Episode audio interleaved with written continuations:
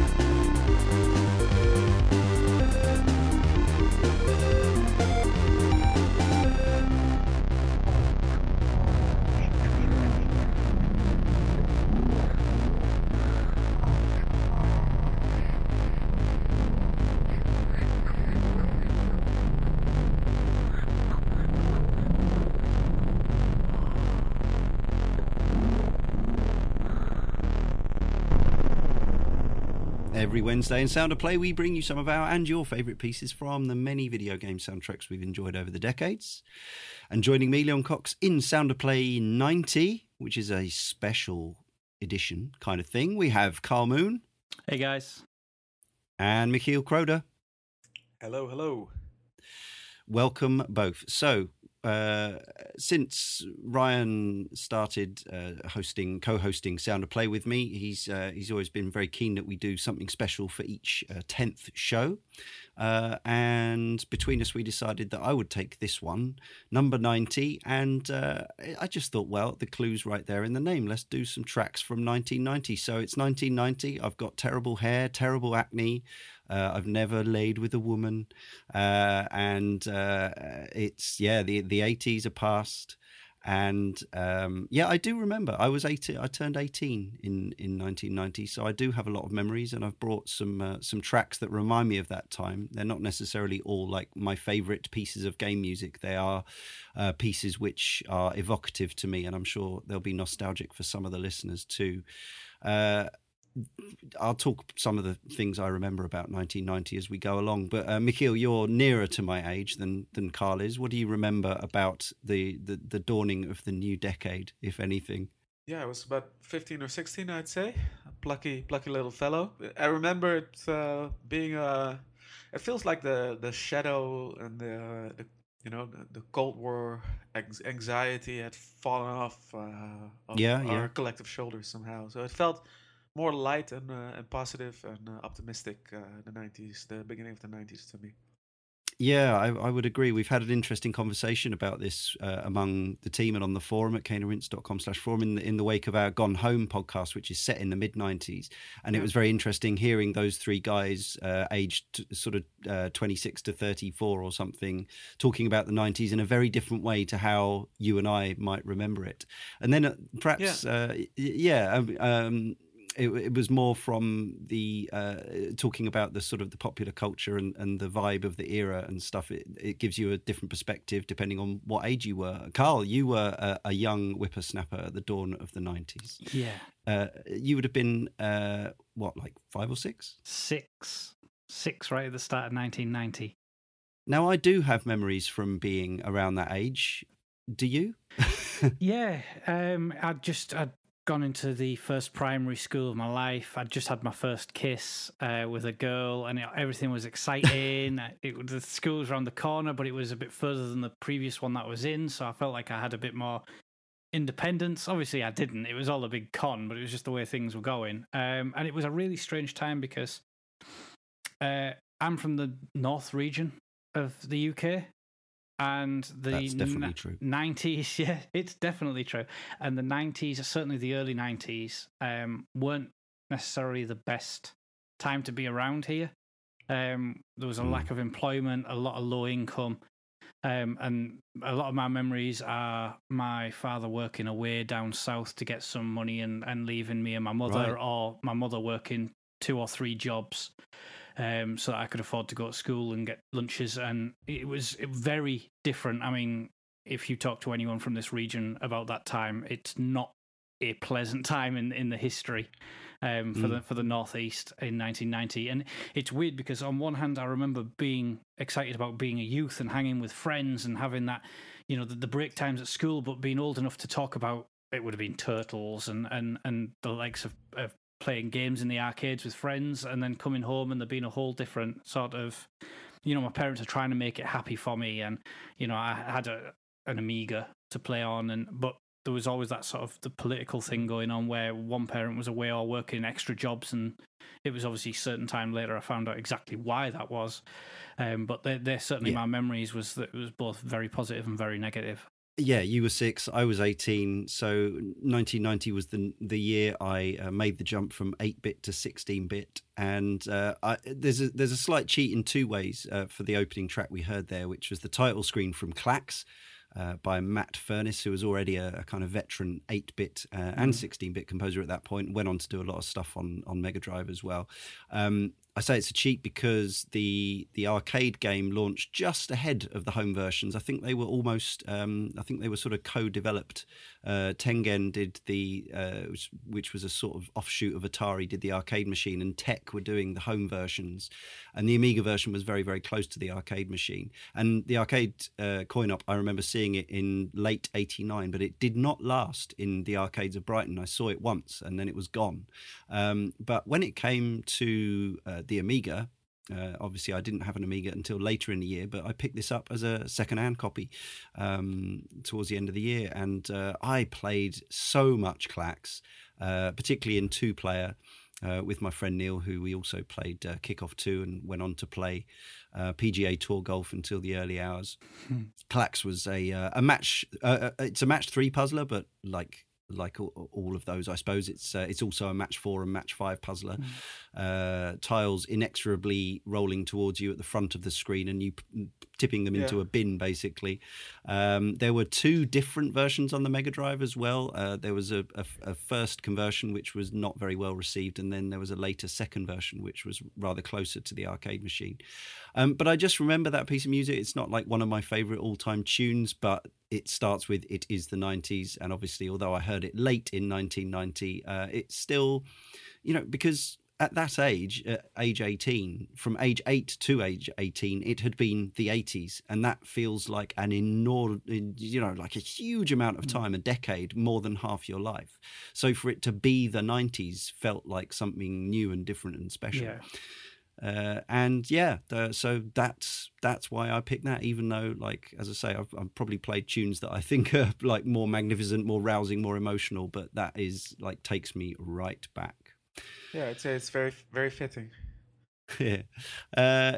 Now we've got tunes. Obviously, everything's from 1990. So those who have asked for more 8 and 16-bit music should be happy. I also want to mention there you may have endured the fact that some of the Amiga tunes that Karl and I have chosen are in the super separated stereo that the Amiga does. So it's not necessarily always that pleasant to listen to on headphones, although I used to go around listening to it on headphones. So so suffer and enjoy, or play it on your car stereo, or just pump it out around the house, and people will ask you why you're listening to this weird old music.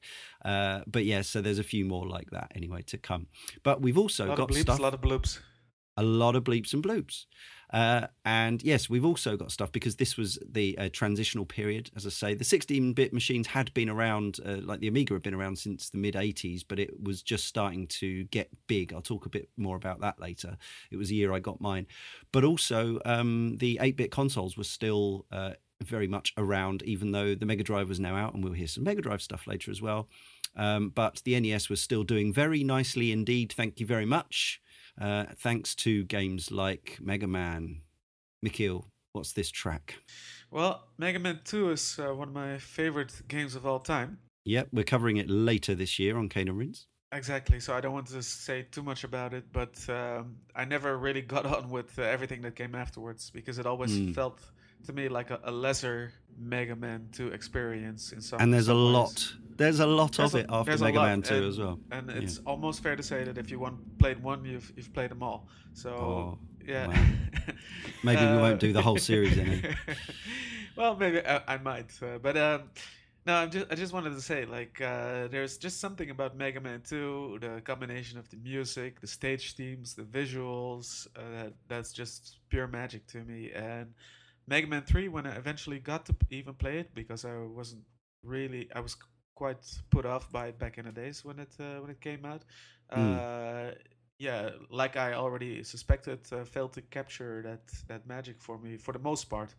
But there are two music tracks at least that capture a little bit of that high energy spirit that the Mega Man stage themes are known for. And one of them is Snake Man, and the other one is Spark Man. So I picked Spark Man after listening to both of them. And also, it must be said, actually, I wanted to pick something from Mega Man 2, but because it was released in Europe in 1990, but by that time it was already 2 years old, of course. Yeah. So Mega Man 3's actual release date in Japan and the US was 1990. So there we are then. Rules are important. Exactly. The rules control the fun, as Monica said in Friends in the 90s. and right. And, but it's good also because it forced me to pick outside of my comfort zone. So here we are then.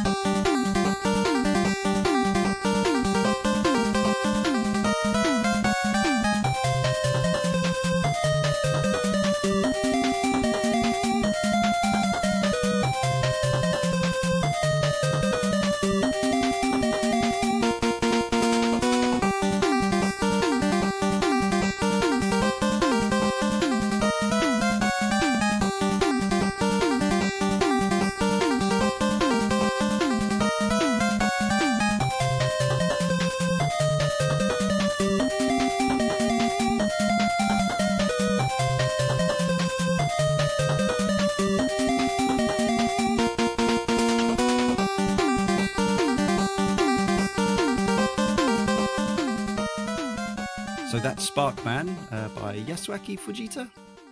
And that's from the game formerly known as Rockman 3, Dr. Wily no Saigo, or Mega Man 3 in the West. No problems with stereo there because it's an NES game. So no stereo, I think. Is that right? It didn't have a stereo function, did it? No, Game Boy. Game Boy was their first stereo machine, I suppose. Mm. Okay, so back to the fully separated Amiga stereo. And the first of two tracks from a composer who we featured before and both Karl and I admire very much. So this is a game I did not... This is one of the very few Amiga games I didn't play. So tell me about your memories of Apprentice by Rainbow Arts. Apprentice is a strange game in that I really did not like it. And from the art... to the way that the game played, and it was one of those where the floppy disk sort of quickly got thrown aside. But I always loved the title music, and I think the main reason I chose this track for this show is because, well, first of all, it's Chris Huelsbeck, who is, for me, the finest composer on the Amiga. And this is, of all his tunes, the one that reminds me the most of the Great Guiana Sisters, which is arguably my favourite and one that I've chosen. I believe it was on the first Sound of Play I was on. And it has that sort of slow, steady build-up. Just builds up on the left-hand side, and then you get that sort of deep bass coming in, just like the Guiana Sisters. In fact, it could be the same beat entirely on the right-hand side. And as much as I didn't really enjoy the game, I smile every time I hear this tune because... It's those sound bites that take me right back to this era. When I remember the Amiga, it's usually the music that I think of first. And it doesn't matter whether I like the game or not. It's that style of audio. You know, I'm the one that people would look at strange because all my ringtones were Amiga tunes for the longest time. People just thought I had a really terrible sounding phone because there was no lyrics and beats. But to me, it was always incredibly personal. So... This was a track I chose purely because of how similar it was to the Great Guiana Sisters. And I wanted to get Chris Huelsbeck, and I refused to pick a composer twice. I sort of set myself a challenge that I didn't want to pick a game that anyone else had picked, and I didn't want to double pick any composers myself, which is really difficult with Chris Huelsbeck. So I went for this one because it has that perfect Amiga build-up splash screen music.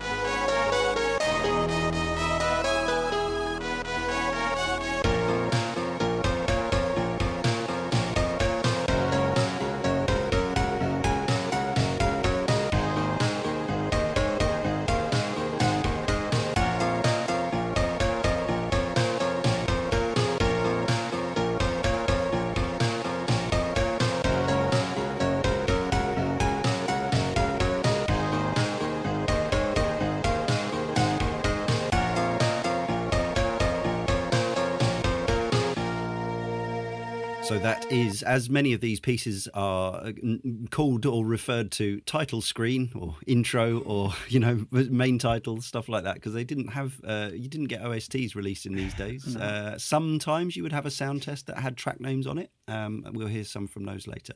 But yes, that's from Apprentice. Yeah, I was going to say that it seemed to be a very common song title back in 1990, title screen. Yeah. Well, yeah, I mean, they literally didn't have names. I would imagine in-house the composers would have just called them, you know, Apprentice or title screen theme or, whatever. If you're lucky, you had a high score and an ending as well. They were also music tracks that were incredibly popular. Yeah. Totally. So, Karl, you've talked many times, and rightly so, on Cane and Rinse and Sound of Play about the fact that your dad was and remains a gamer. Yeah. And so was the Amiga, I assume, given that you were 6 years old in 1990 and he would have been in his, what, 30s? 20s. 20, wow, yeah. So the Amiga was probably really mainly his, right? It was officially bought for me, so if I really wanted to play it, I did get priority on it. It was a gift over Christmas. I believe I've told the story before. Him and my uncle decided to go out and buy these, and my uncle thought he felt amazing. He had two Amiga 500s under his arms walking down the town. That's right. But yeah, I was sort of set up by the big box television, cables running everywhere, and the memories of a yellowing Amiga. As everyone had a very yellow Amiga by the end of it, I think. Well, yeah, I think I've talked before about, because I was 18, I was smoking Benson and Hedges, and me and my mates would play for hours and hours and hours on Kickoff, and then Kickoff Two, and Sensible Soccer, and PGA Tour Golf, and Klax, and other things. Pretty much chain smoking Benson and Hedges. Yeah. You know, and sucking a polo when my mum came home, as if that would make any difference at all. And yeah, my Amiga 500 that I eventually sold off to the for at a very good mates' rates price to the very friend who we spent hours playing, Neil. It was disgusting. It looked like a pub ceiling. My Amiga 1200 I got when I was living with my girlfriend at the time, and I was no longer a smoker, so it doesn't have the same patina as the A500. But I'm not sure how well it is now, because it's been out in a shed for about the last 7 years, so it may or may not still work. I'll update you on that. So I just wanted to include one request from the forum. We only had two tracks from 1990 currently in our backlog of requests from the community. I'll feature the other one very soon. I think that was from Code Monkey, and that was Puznik. So I'll feature that on a Sound of Play coming up. But I decided to go with 19 because it kind of felt neat to have 19 from 90. So. But I also wanted to represent the fact that although it was late in its life, the Commodore 64 was still getting quite a lot of software, because it had been such a big seller across Europe, Scandinavia, mainland Europe, and the UK. Although people were heading off to Mega Drives and Amigas and import Super Nintendos, more of which later as well, there were a lot of Commodore 64s in homes, and Spectrums and Amstrads, but this is the request we had. So Glenn, Mr. Flavio Watts, sometime guest and regular contributor to Sound of Play, says, Supremacy is a pretty simple little strategy game designed by David Perry during his time at Probe. It had existed on the 16-bit machines for a while before, rather surprisingly, a C64 port appeared with almost no fanfare. The game translated to the weaker machine pretty much intact, and had the bonus of this rather nice bit of sci-fi warbling. So this nice bit of sci-fi warbling is by a Dutch composer, by Michiel? Jeroen Tel. Jeroen Tel. yeah. What he said, title screen, hit it.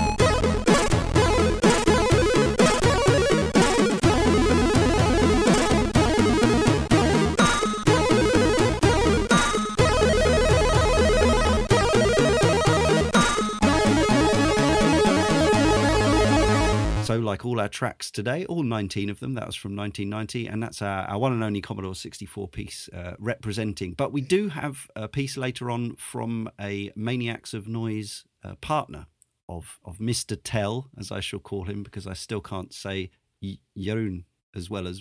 We'll practice on it. Yeah. Right, back to me. And... Again, sort of a cheat, but not really. This is a 1990 track, but not one that I heard until the following year when I got my first Mega Drive, which was also bought off a friend, funnily enough, a different one. But Thunder Force III by TechnoSoft was one of the first games I got hold of when I had my own Mega Drive, along, obviously, with Sonic and Madden and all that good stuff. Mega Drive was already becoming renowned for its ability to handle really decent arcade style scrolling shooters, vertical, horizontal, and other arcade style ports with close-ish conversions of things like Ghosts and Golden Axe. But Thunder Force 3, TechnoSoft were a real they lived up to their name. They were technical wizards. Their games were fast and bright and brash and colourful, and soundtracked by this incredibly late 80s, early 90s sounding shoot 'em up, classic Japanese shoot 'em up style music. So I could have picked any number of tracks from this game, but I just particularly like there's a little refrain in this that you'll hear from stage 2, Gorgon, the Fire Planet, which also has a very cool sort of raster effect. Anyway, it's when the pixels all kind of shift on their x-axis in stages to create the effect of sort of waving in the background, and loads of parallax, sort of hazy scrolling. Fire haze. Yeah, that kind of thing, yeah. So this track's also known as Venus Fire. There are 3 composers credited on Thunder Force 3. I don't know, as the story goes, whether it's collaboration or individual tracks, but Toshiharu Yamanishi, Naosuke Arai, and Tomomi Utani.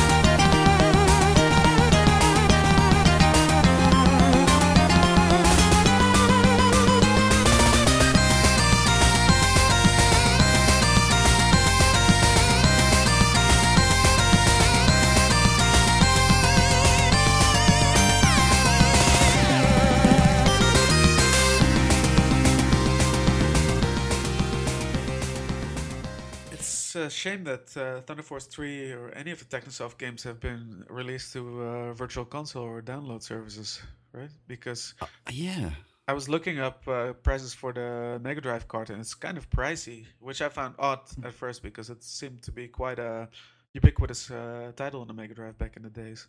I never even got to play those games in NTSC because I had Japanese cartridges, but I was playing them on a PAL Mega Drive, which just automatically put them into 50 hertz. Yeah, I have the Thunder Force Gold Pack Volume 2 on the Saturn, my Japanese Saturn, which has Thunder Force AC on it, which is almost the same game, but not quite.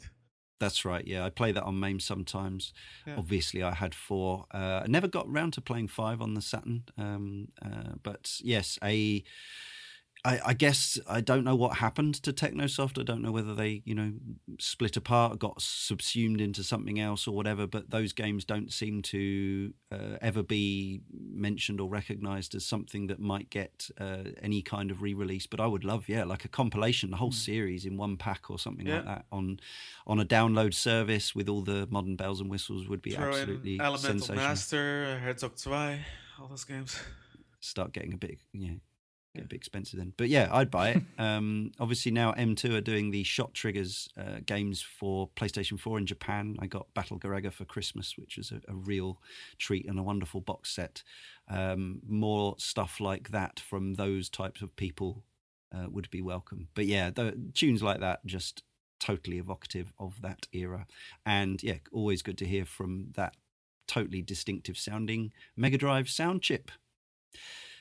So 1990 also saw the birth of a new 16-bit console. The Mega Drive had already been around for a while. Nintendo latterly entered the 16-bit arena with the Super Famicom, or the Super Nintendo Entertainment System. I don't remember the US release date, but I know we had to wait until at least 92, I think, before the official PAL release. Yeah, it was... 91 in the US and 1992 somewhere in springtime in Europe. Yeah, it's crazy how long we had to wait for a console release from Super Famicom to Super Nintendo, European Super Nintendo. That's kind of how it went those days. But everyone I know I didn't know many people who imported back in those days, and it was an expensive business and fraught with danger because you might have a TV that wouldn't display 60 hertz at all, or would display it only in black and white, or all these issues and factors and problems. But some people did, and the game that, other than obviously Super Mario World, the game that everyone was talking about was F-Zero. And it feels strange to talk about the game and the track because it was only till 92 that I actually got it and played it. That's fine. We're bending the rules a little, sort of, but not. I actually had a kind of a well-to-do classmate, or he was from a well-to-do family, and he was talking about his cousin having an imported Super Famicom, and I didn't even know what it was back in the days. Right. And he was also talking about Super Mario World and F-Zero, or Super Mario Brothers 4 as they used to call it back then. Of course, yeah. Yeah, so it was only until 2 years later that we got the game, and there's something we hear tracks like Mute City 1 and Big Blue being reused over and over again in Smash Brothers, but not this one. And I found it such a striking piece of music, combined with the scenery of Port Town. It has a sort of a nighttime drive feel to it, and there's just something about F-Zero. Actually, because I was looking into this game and the music and games from 1990, I got this real need, this real hunkering to play the game again, and I wanted to just jam it into my Super Nintendo. So I finally tracked down a copy last week on German eBay for not too much money, and got it with the box and the manual and everything. And it's funny when you look at F-Zero as a series that in the first game, all you know about the characters and the drivers of the machines is in the manual and on the back of the box in the comic book style manual, because in the game itself it's just the machines and it doesn't say who drives them or anything like that. And there's something that just, when I think back about my first time playing F-Zero, it speaks to the imagination.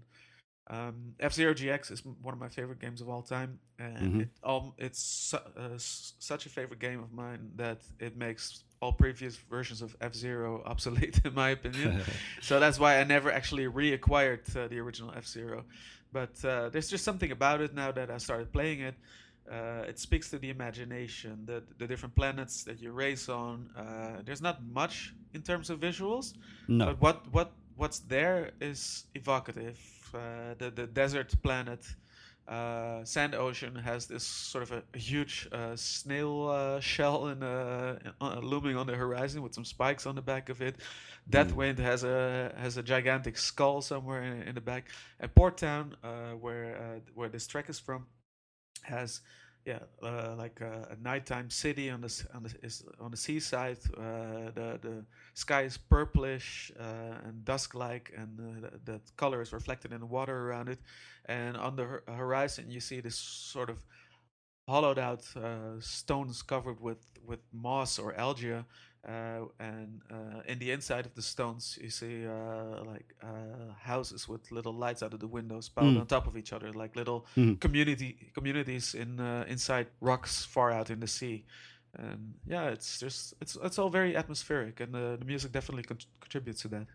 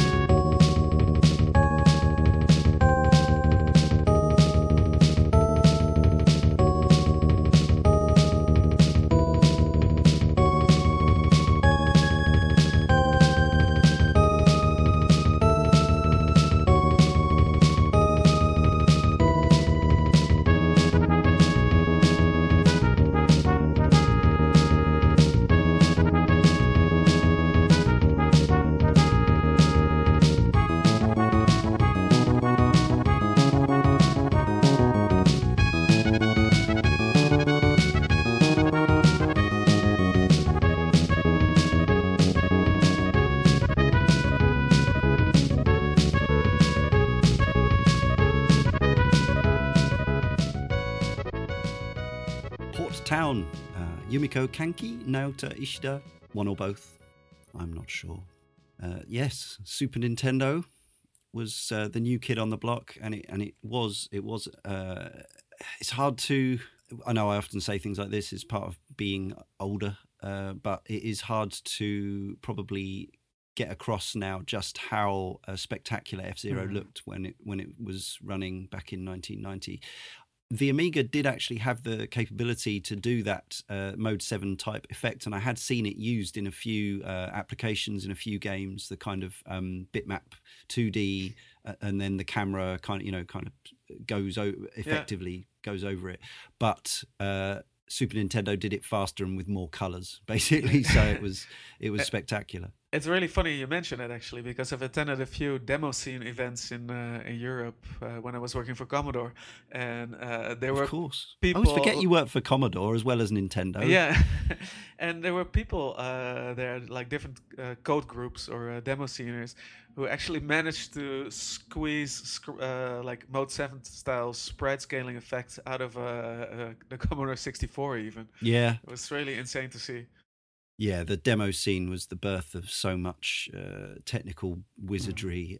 Some of the stuff that people were doing with 8 and 16-bit machines. Well, and they still are. There's as well as challenges on modern. There's what is it like the 8K challenge or so, or the 1K challenge where they try to the 1K working challenge. Games. Yeah. It's completely insane, but also people are still making games for.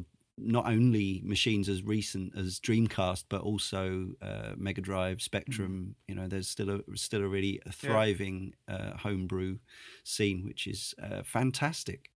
Talking of the Amiga and its technical wizardry, there's a little game which lent its name to a whole bunch of stuff, really, in later life. But this is where Unreal began, right? By Audiologic Systems for Ubisoft.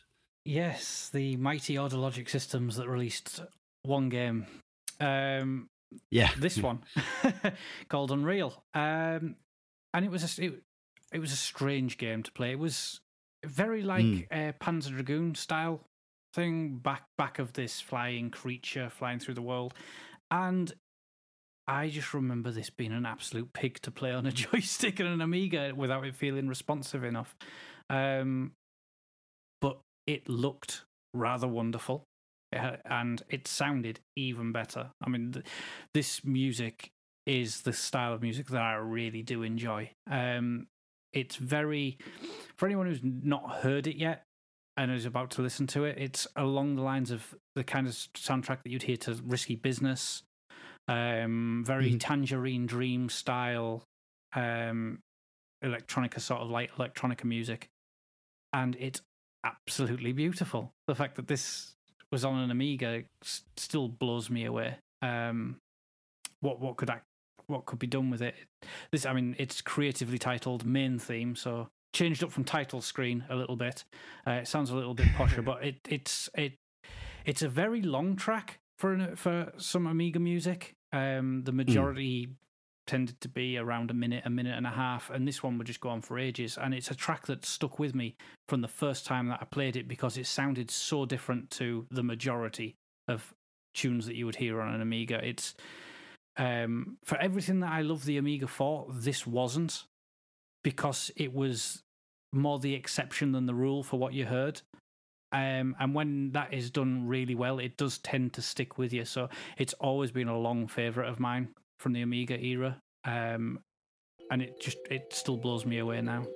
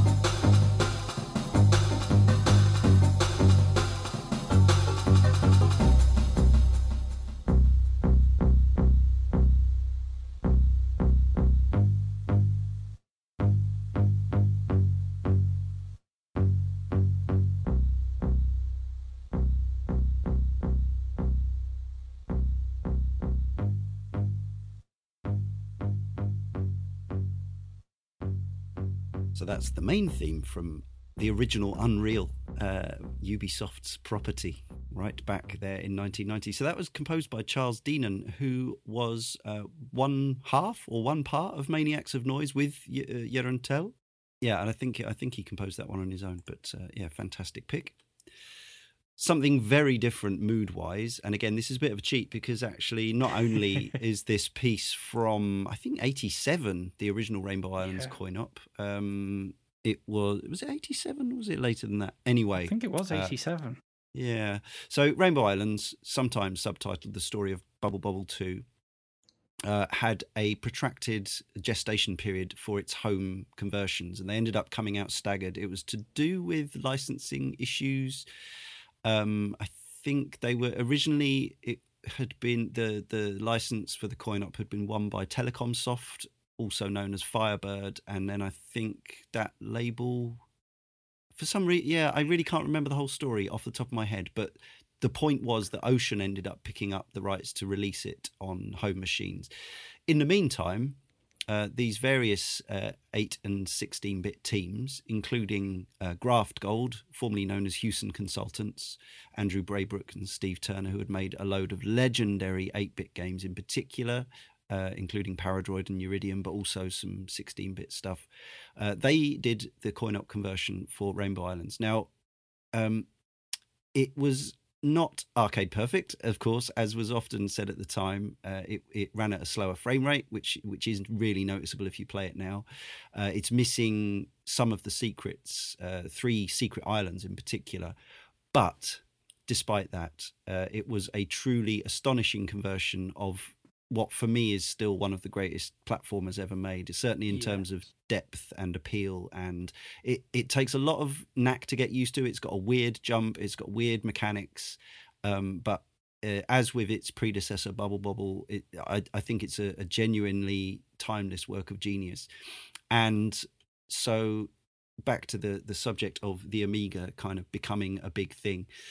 The Amiga had its first sort of real big wave of starting to take over from the 8-bits at home with the, I think it was called the movie mega pack or something. Anyway, it had Batman the movie, Ocean's Game again, and some other stuff. It was tied in with the Batman, the huge tentpole release of the first Tim Burton Batman film in 1989, and that had been a big deal for Commodore. They'd obviously, I think they'd hit the comfortable price point, which was I think £399, which was a lot of money in 1989. But isn't gaming expensive now? Well, yeah, exactly. But yeah, there's people up in arms about this fact the Switch costs $290 or whatever. But yeah, imagine that as when your average wage was probably about £400 a month or something. I'm plucking that figure out of thin air. So an Amiga would have been an expensive thing to buy back then. Technology was just more expensive. Anyway, the following summer, 1990, I turned 18. It was my 18th birthday, so my mum was prepared to spend a little bit more on my birthday than usual. And although she wasn't able to afford the entire thing, she contributed, I think, half or something towards my Flights of Fantasy Amiga pack, which had Escape from the Planet of the Robot Monsters, which was another Domark Tengen arcade conversion, F-29 Retaliator, which was a very high-end but rather buggy full 3D solid polygon flight simulator, and Rainbow Islands. So I had played the coin-op. I've managed to find one coin-op, not in Brighton but in Lancing, which is a little way along the coast, and I thought it was incredible. Couldn't believe we didn't have one in Brighton. And to have this game at home was just such a thrill and a treat. And so this music, it's not the most delightful necessarily piece of music you'll hear today, but it's certainly an earworm. The original was by Hisayoshi Ogura. Obviously, it's very heavily based on Over the Rainbow from The Wizard of Oz. Hence, when this game does get re-released now, occasionally they change the music or they rip out certain melody lines, so it's never the same because they are concerned about legal action. But this Amiga version of the tune was converted by Steve Turner, and this was not only the soundtrack of June 1990 to the end of the year, but also most of probably the next 5 or 6 years while I continued to play this incredible game until I got the PlayStation and Saturn versions, which followed. So it's briefer than that summary was and that story was. It's the main theme from Rainbow Islands.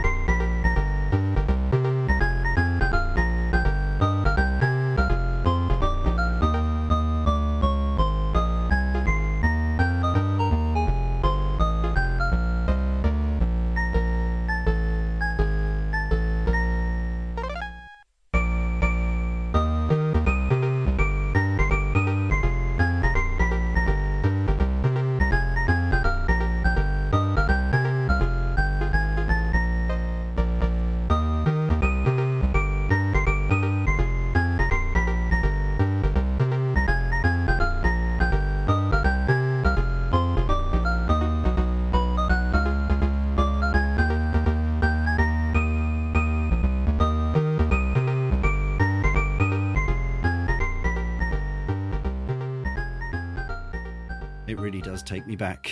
Now, another machine to be featured. This is, well, it's two in one, kind of, because it's Neo Geo AES, which means it's also a coin-op, an arcade machine. It's the same code.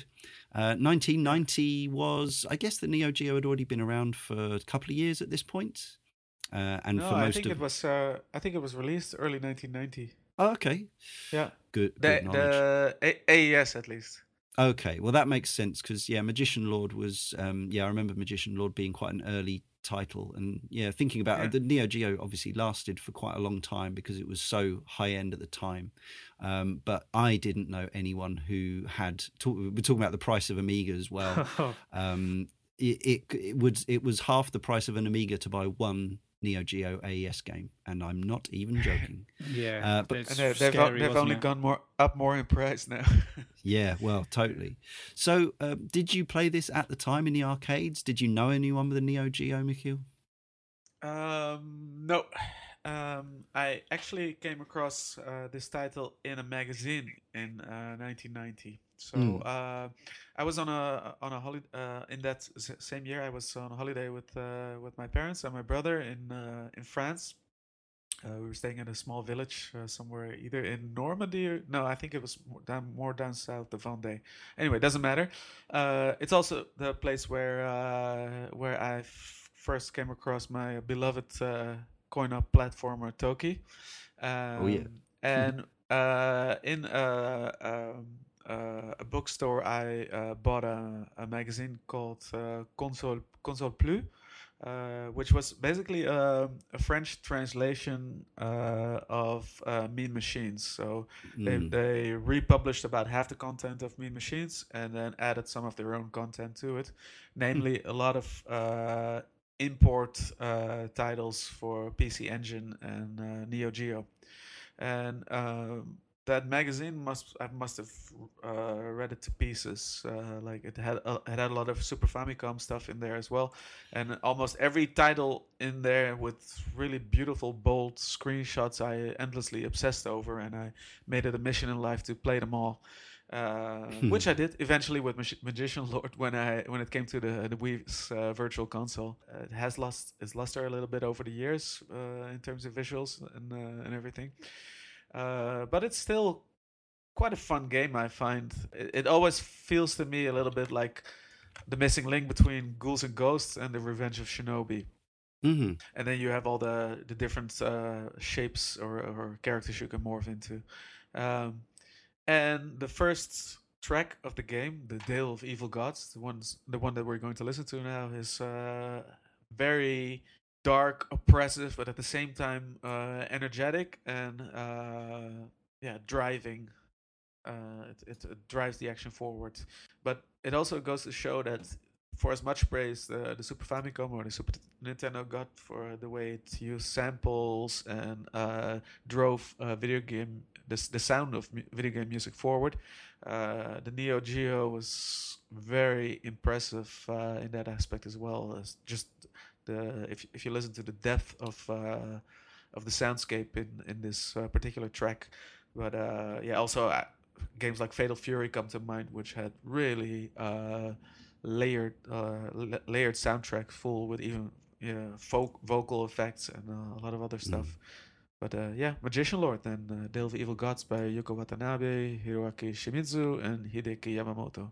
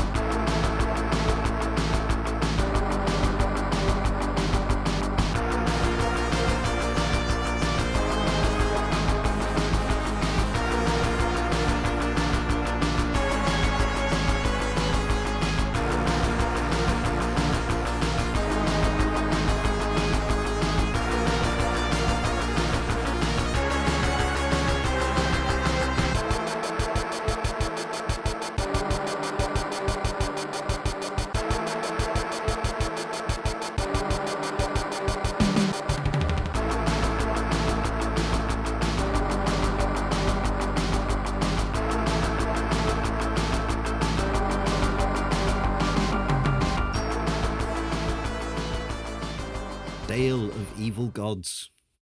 They live in a dale? I didn't know that. Or Stage One, to give it its more matter-of-fact sort of a name. You never know with SNK's brand of English. Maybe it should have been a Veil of Evil Gods. I don't know. Mm. A real change in tone now for this pick of Karl's. Did you actually have an NES, Karl, back in when you were 6 years old in 1990, or are these? Is this something you've arrived at later? I did get an NES at one point. I had a import Japanese Mega Drive, and I decided after playing the heck out of it and struggling with so many games that wouldn't work on the system, it was always a bit hit and miss. You'd never really know. And it became a bit frustrating having to travel back to shops because this copy didn't work. Let's try another one. With working sort of in reverse EU games on a Japanese system, I decided to trade it for a friend's NES. And the NES was even flakier, so that was a terrible decision in my life. So the times that I could get the NES to work, it was great because I could play it. But most of my experience of playing NESs were actually other people's, sadly. But I did own my own. I never owned Pictionary on it, though, which is a bizarre thing. I can't imagine it working terribly well on an NES controller. Not that it matters, because this is a music show and we're talking about it's Tim Follin. But yes, did you play Pictionary around somebody's house or something? The real on the game? NES? No, never on the NES. No, it's... no. Okay, so you just like this tune. Yeah, it's Tim Follin is one of the sort of great composers of the sort of late 80s, early 90s. We've covered him several times on the show, and I had three of his tracks, sort of in order that I was going to choose: Equinox, Silver Surfer, and this one. But I went for Pictionary because, first of all, I chuckle at the fact that there's a Pictionary game on the NES when it's so simple to play Pictionary without actually buying the game, and secondly, because this tune is far more upbeat and funky than a Pictionary game has any right to have. And thirdly, because much like your Rainbow Islands pick, I do find it amusing when there's clearly unlicensed samples of music in there. Oh, really? Are which there? Was right. is a very common thing with Amiga games. Seemingly less so with the NES, but there is definitely a faint hint of Queen music in this tune. You're right, yes. And the fact that Tim Follin was the composer, and this is the case to use unlicensed sample music on a Pictionary game on the NES, just was too bizarre for me to not choose.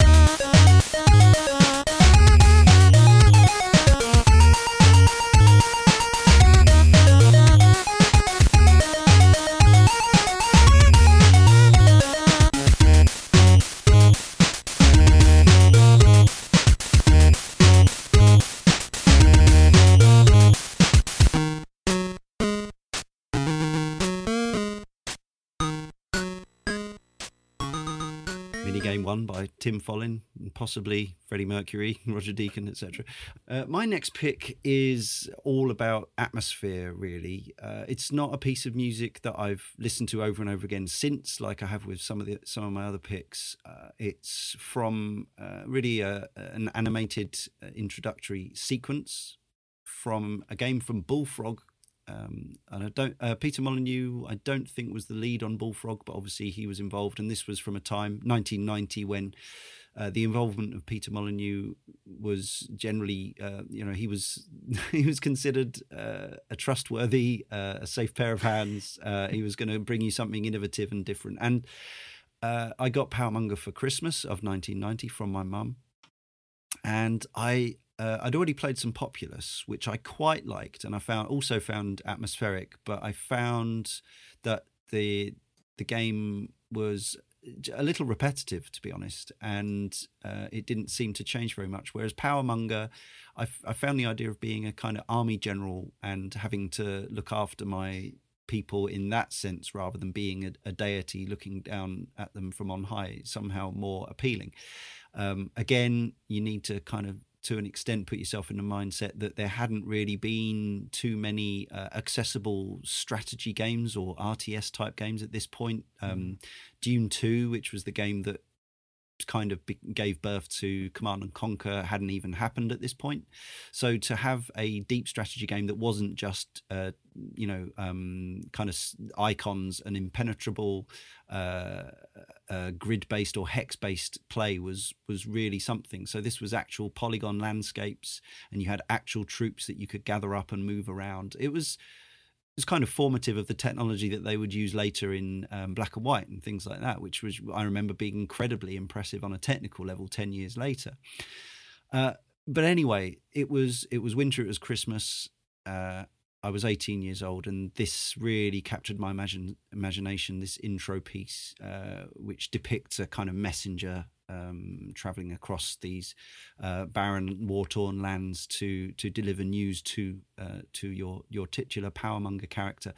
Interesting, slightly sad story. This music was written by Charles Calais, a French composer, who suffered with the disease is called brittle bone disease. Commonly, it's osteogenesis imperfecta, from his childhood. So obviously, he would have had to. He would have been through a lot in his life to get to this point. And sadly, he only lived another 5 years after he wrote this tune. He was married to an opera singer, I found out today. And he and his wife were members of the Scientology Church, which, I'll make no further comment about, but whatever helped get him through the day. So yes, in honor of the late Charles Calais, this is the intro to Powdermonger.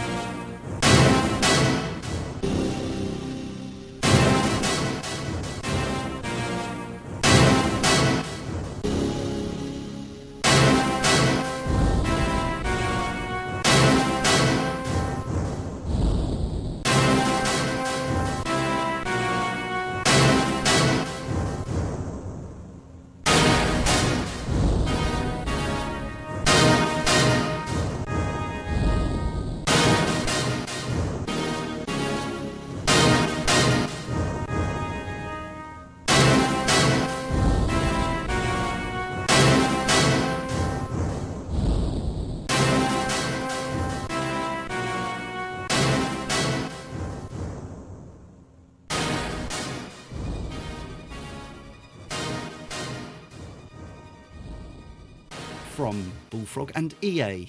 Yes, that was a great game as well. I mean, I got on with Megalomania a little bit better than I did Powermonger, but I always loved the interface to Powermonger, the whole round the table with a raised sort of map very cool. in the middle. It was really good. Yeah. It's the kind of thing that I think, like augmented reality, when that becomes a thing, we'll get that kind of implementation and it'll work really well. Yeah, I suspect it would actually, to play Amiga Powermonger now would be almost impossible. In so many ways, but back then, me and my another friend called Mark, we used to work at a burger bar on a Friday or Saturday night, and finish at midnight or 1 o'clock, and he would come back to mine, and we would play Powermonger until like 4, 5, 6 in the morning. It was awesome. Yeah, nice.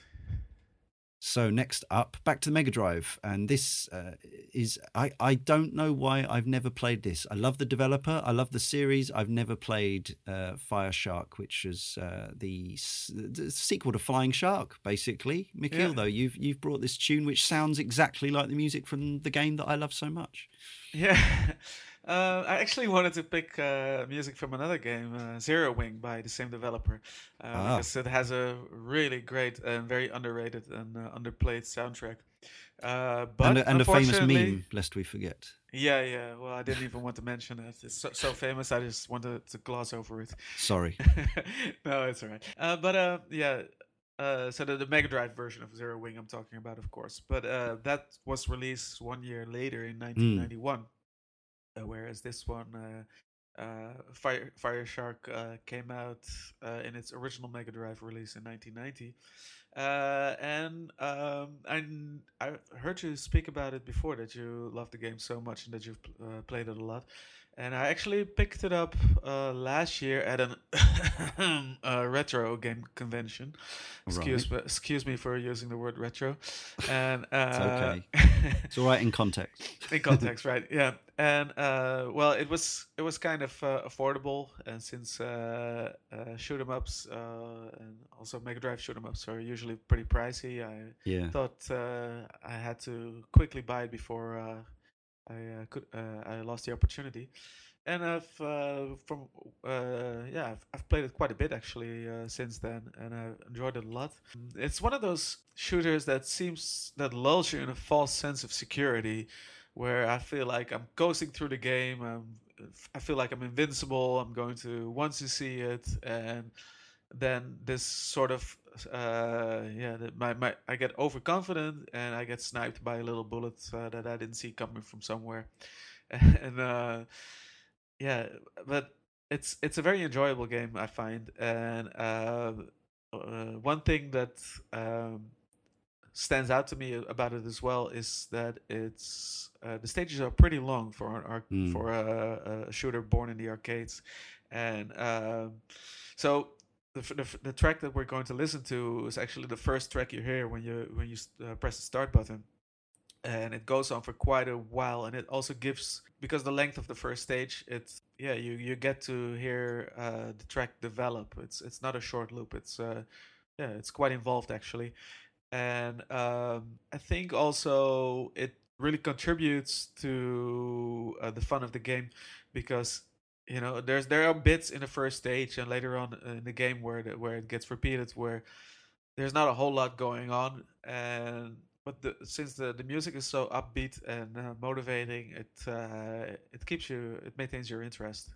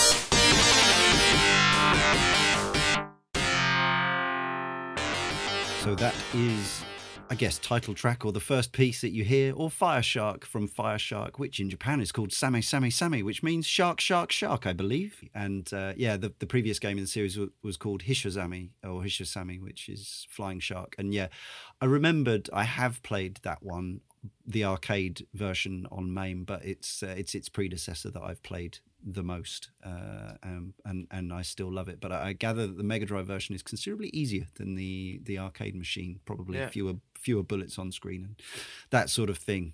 But yes, tour plan games pretty much all recommended. Much. Even Warner, did you play that? Yes, I did.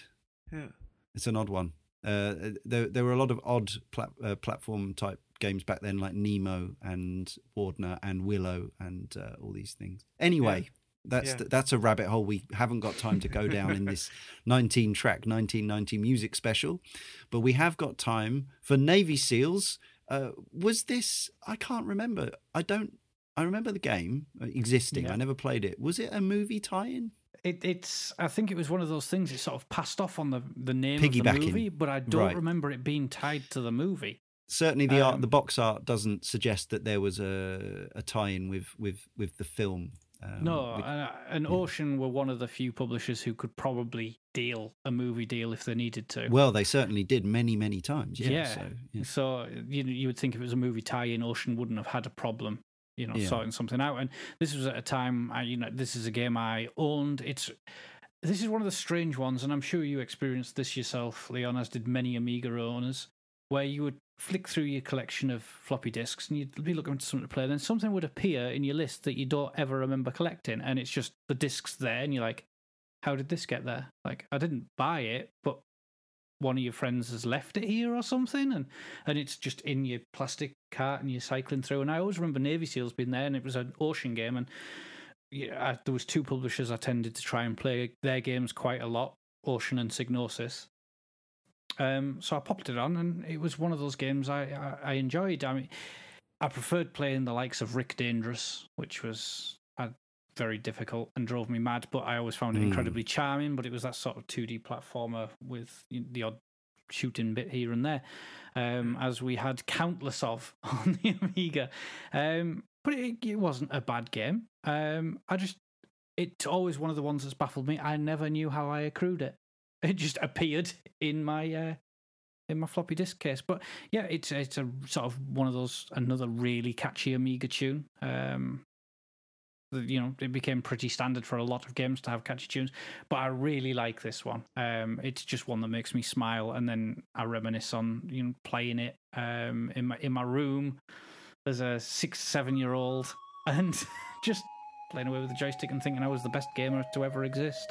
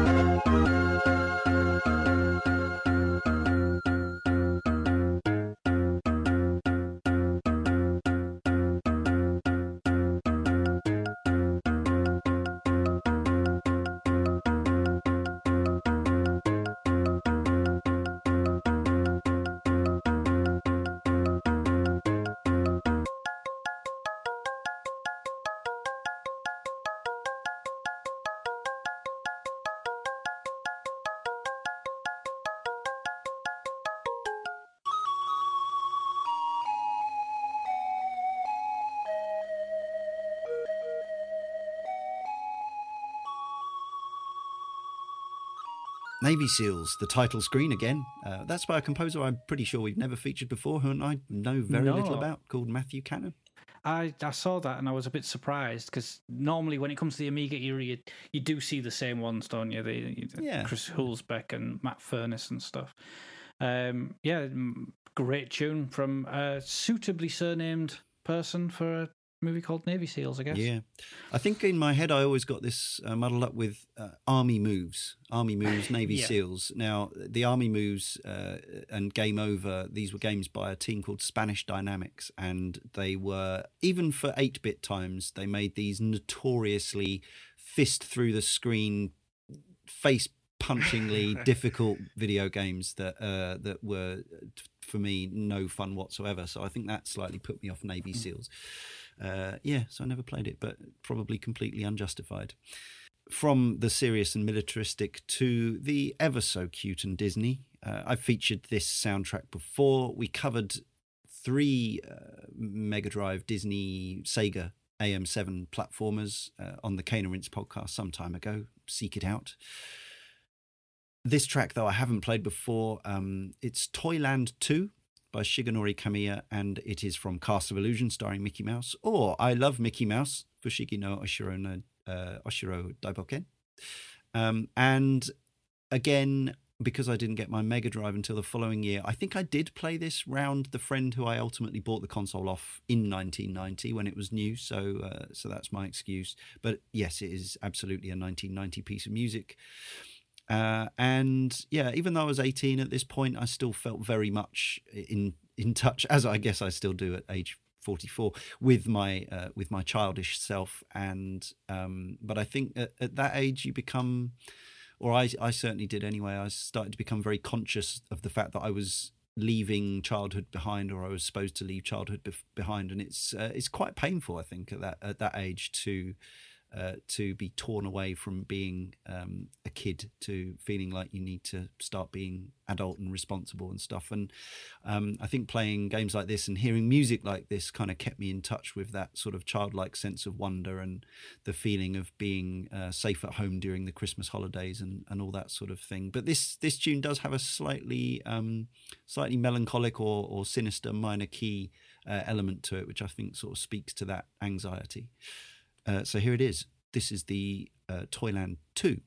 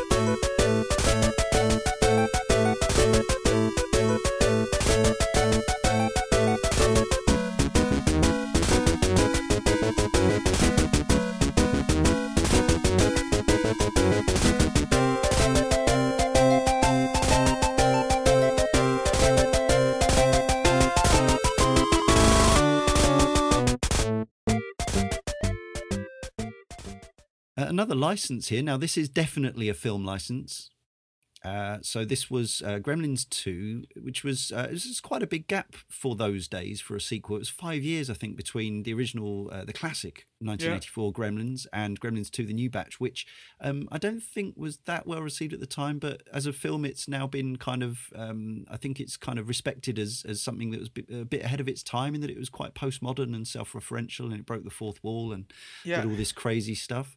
Yeah, exactly. But I never played the games related to it, because I think mostly the reviews, certainly of the computer games, were poor, and I didn't have an NES. So was this actually considered to be a worthwhile NES title? Yeah, it was made by Sunsoft, and Sunsoft was just fantastic overall on the NES. True enough. Yeah. So this is actually a game I got on its release in the very same year, or maybe the year after, because I think it was released in Europe in 1991. Actually, me and my brother would always pot our money from delivering newspapers or brochures from door to door. We would put our money together and decide on which game we would buy. And for some reason, I'm not even sure why, we picked the Gremlins 2 before we even saw the movie. And in fact, playing the game made us more interested in watching the movie.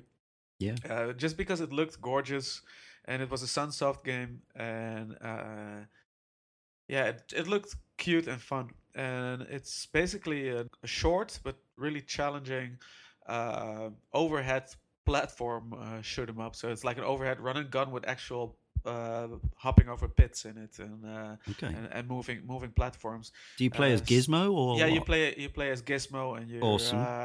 You're fighting a whole army of gremlins that are taking over the clamp tower of course, megalomaniac billionaire. I'd forgotten that element. Daniel Clamp, who was clearly based on no one in particular. Based on someone that's been in the news quite a bit recently, and so yeah, it's one of the late being released. Quite late in the NES life, and by a very dedicated developer. It's a very beautiful looking game for an 8-bit game, and unlike any other company, maybe say for Konami, Sunsoft really, I don't know how they did it. One of your previous guests on Sounds of Play, I think it was Craig Wendell, he also touched upon that, about just how much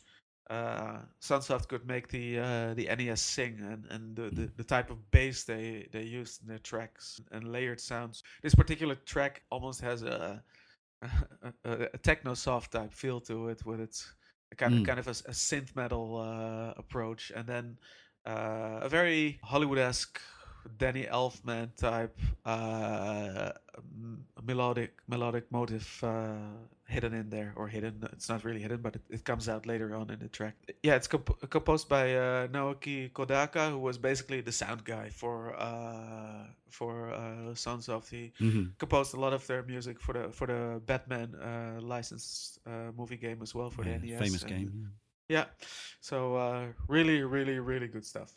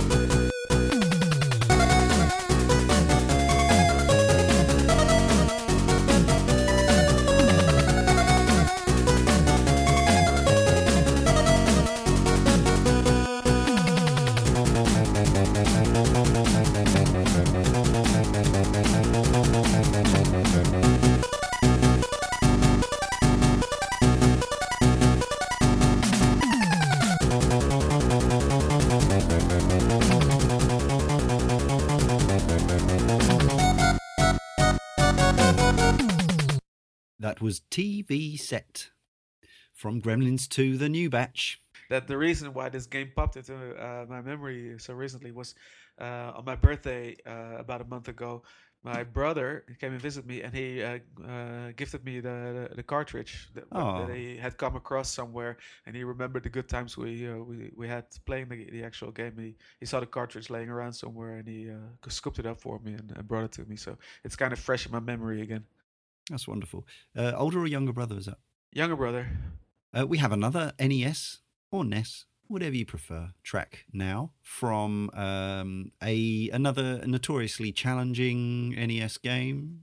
I can't imagine you finished this back in 1990, Karl. You were 6 years old. Although I didn't play this in 1990. I haven't played this at all. And this is actually a really recent discovery for me, this track, because we have a Ninja Gaiden episode of Cane and Rinse upcoming.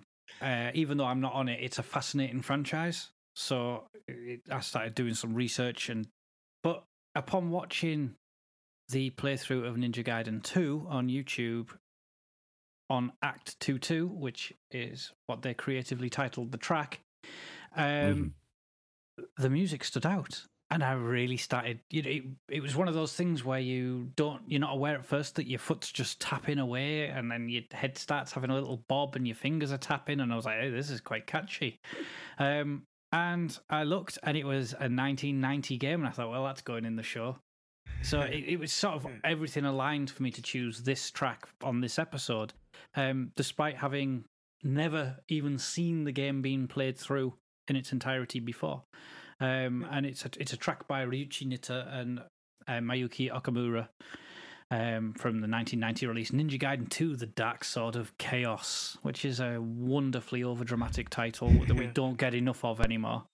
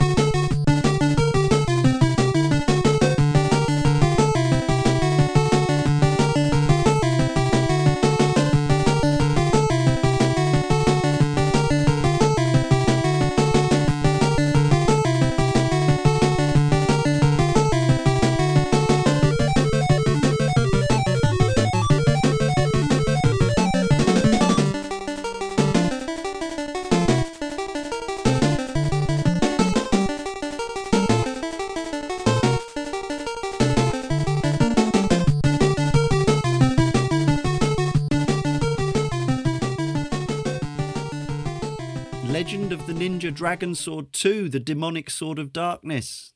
That's what it's also. If you directly translate it from the Japanese, you get that even longer and more potent title. But Ninja Gaiden 2 or, Shadow Warriors. They don't try with games titles anymore, do they? They clearly just don't try anymore. This is real effort. This is art. I still get the thing where sometimes a game will come out and I think, how come we've been going, I guess, if you say back to the late 70s that games have been being released in large numbers. How come it took until 2014 or 13 or whenever it was for a game called Destiny to come out? It's like that seems. And I know some games there have been more than one game called certain things, and it's created issues in some cases, and sometimes rights have elapsed. But sometimes a game is announced, and you think, "What? Wow! We've come this far without a game." And I know there are a lot of words, but you think certain words are more applicable to video game titles than others. I remember in the previous generation of consoles where every racing game had to have a title that only consisted of one word. Pure, dirt, blur, fuel, blur. Has anyone done drift yet? Just drift? Probably. Grid. Well, there you go. Yeah. A single word title is Turrican, but it means nothing. It's complete nonsense. I guess it's a cross between Tornado and Hurricane, but actually it's a guy with purple hair in a metal suit. And Turrican was both an 8 and a 16-bit game. They were both by Factor 5, who would go on to make the Rogue Squadron games for the N64 and GameCube, famously, and finally came crashing down to earth with that PS3 Dragon game, which Lair, was it? See, how come there'd never been a game called Lair before? Anyway, that finished Factor 5 off, sadly, the epic German team behind this game, Turrican. And Turrican I also got for Christmas 1990, along with Powermonger, but this was from my nan, who I loved very much. She's no longer with us. Your nan had really good taste. Well, she may have had a hint that this was one that I was after. I've been working, as with many,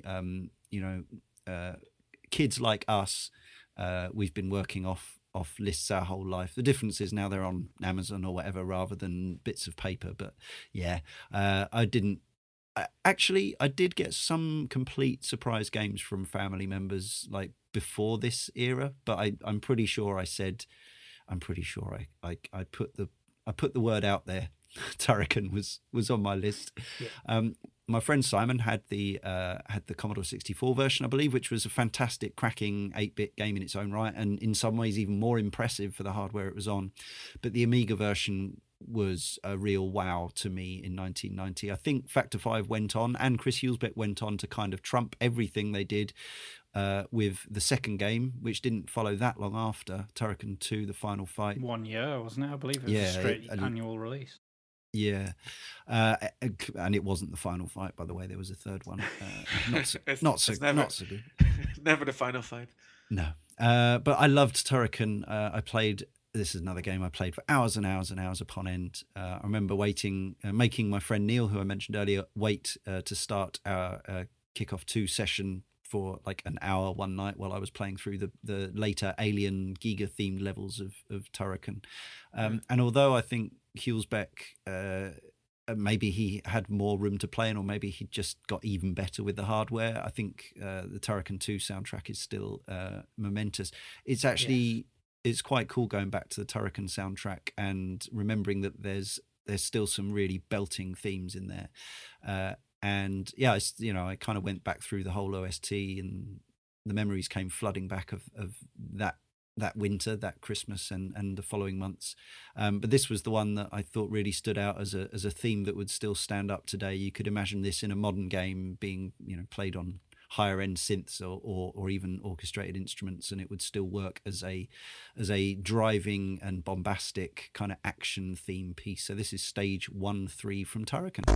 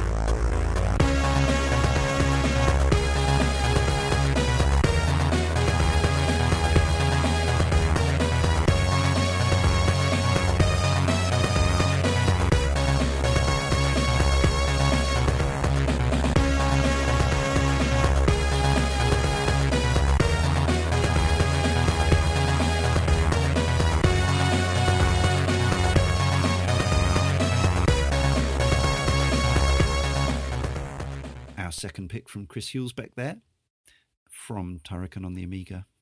Absolutely fantastic franchise. It's sort of a forgotten franchise, sadly. God, I remember when so much Turrican as a kid, it was crazy. I did too. I mean, yeah, the third one was like 93, I think, or 94 on the Amiga, and it was a much shorter game. And obviously they ended up making Mega Turricans and Super Turricans, which were variants of the games. There was also, of course, Universal Soldier, which was a movie licensed port of Turrican for Mega Drive by Accolade, which wasn't so good. But yeah, they even changed into the Buzzsaws, the characters, even though that wasn't in the movie. Basically right. Turrican with a Dolph Lundgren skin. Yeah, I mean, God, talk about classically late 80s, early 90s style action movies. You've got one right there. Would not stand up to scrutiny.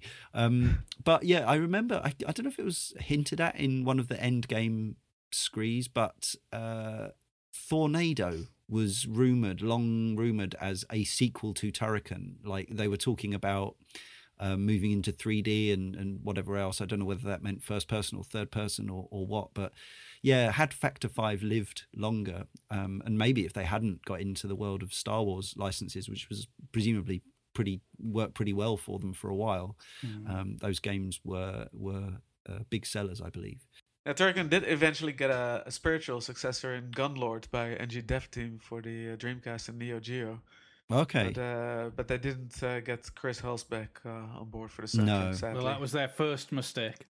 Because, I mean, Turrican had some great music, as Leon said, but Turrican 2, for anyone who wants to listen to a truly great Amiga soundtrack, when we were putting notes together, the first game I searched for was Turrican 2, and it was 1991, and unfortunately fell outside the remit for the show. So it was a case that, and I couldn't get Turrican because Leon had already beaten me to it. So it gives you an idea of certainly mine and Leon's thoughts of how the Turrican and Chris Huelsbeck's music stands up in that franchise. Maybe something for episode 91 of Sound of Play. Ryan, are you listening? Yeah, we're not doing that though. We're not gonna go 91, 92. No. Sound of Play 91 is 91 tracks of game music from any year. Yeah, okay.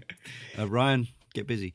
I think I played the main theme from Turrican 2 on possibly the first ever Sound of Play. Certainly one of the first. I believe it was. So. Yeah.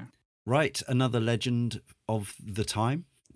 This is before he blew us all away with his dance music that we featured many times from the Bare Knuckle Streets of Rage games. This is Yuzo Koshiro on the Super Nintendo doing a different kind of genre. A very interesting game by Quintet. Tell us all about it, Michiel. I told you about that French magazine, right? That I acquired in 1990. And, yes. ActRaiser was also very prominently featured into it, and it looked amazing. By the time it rolled along in the second half of 1992, I remember picking it up from the toy store around our way and returning it over the weekend because I didn't really get on with it for some reason or another. But years later, I got it on Virtual Console and actually like it quite a bit now. But I'm not as much a fan of this soundtrack as I am of Koshiro's more electronic work on the Mega Drive. Yeah. ActRaiser's soundtrack is a little bit more bombastic and orchestral in nature, but at the same time, it's seems to lack some. Many of the tracks seem to lack for me, save for a few exceptions. And the track for Fillmore or Filmoa is one of those exceptions. In fact, it's such a rich piece of music, dominated by organ melodies that it immediately calls back to Castlevania. In fact, it doesn't sound like a very original piece of Koshiro music, but it sounds good regardless. And it is a 1990 track, and it's Yuzo Koshiro, so why not listen to it?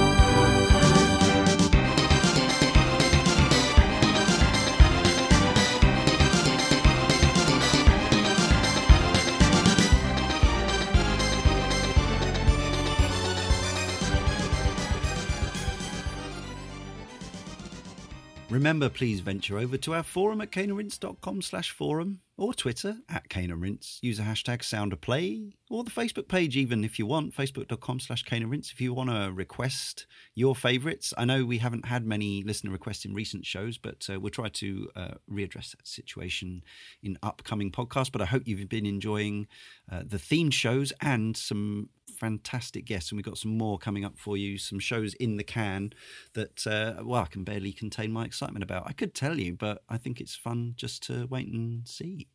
But put it this way, you'll know some of the people that we've got coming on Sound of Play very soon and sharing their own music and the music that inspires them. But yes, do continue to request pieces for our regular podcast. We'll continue to include them.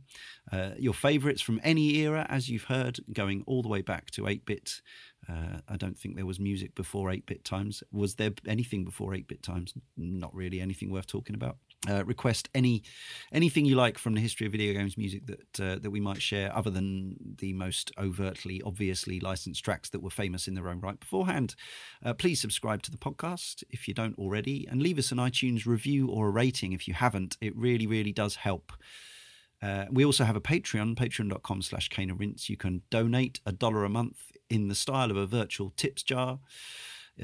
We plough all the money we get back into making more and more podcasts. We shall never stop, hopefully. So yes, that was called Filmoa by Yuzo Koshiro from the Enix game ActRaiser.